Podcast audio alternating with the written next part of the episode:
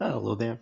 So uh, I'm coming back now. I've already reviewed Bill and Ted's Excellent Adventure a few days ago, so uh, it's time to review the next part, the sequel, Bill and Ted's Bogus Journey. Uh, this came out a couple of years after the success of the first one, and uh, as such, uh, you can already see it's got a much bigger budget than that film, and uh, I think it's caused a bit of a problem because it didn't end up grossing as much as the first film, but it had the much bigger budget, so I think that's why it's played a part in there not being a sequel for so long. I mean, we're getting close to 30 years now before this year's sequel came out, uh, which I'll hopefully be seeing this week and getting a review out for you. But here's a review of this sequel. Uh, essentially, what it is is people are there's one dude who's sick of the utopia that Bill and Ted created in the first film uh, in the future, so he sends two evil Bill and Ted robots back in time to kill them and make a future more in his design such uh, so that's pretty much it as far as the plot goes.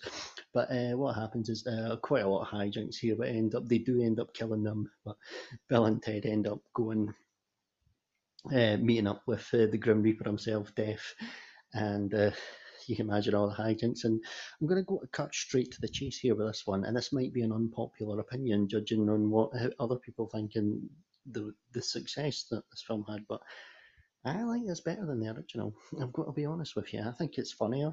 I just think it's more memorable, and uh, I like both of them. I, I think they're both good and things. It's not.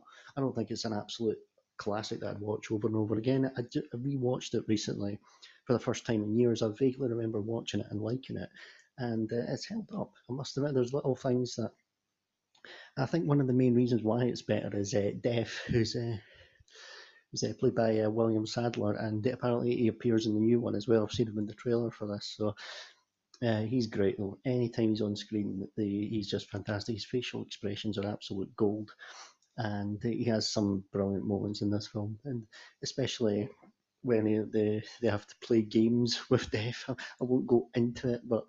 Uh, um, yeah, this is some good stuff here. It is, I, I think it's funnier than the other one. I think the first one took a little while to get going. I think that was what it was. And, uh, but this one, uh, definitely, it's it's a a lot of fun here. There's a lot to enjoy. There's some great memorable moments, such as like um, Bill and Ted going to possess uh, Ted's dad at the at the cop office and the other cop there.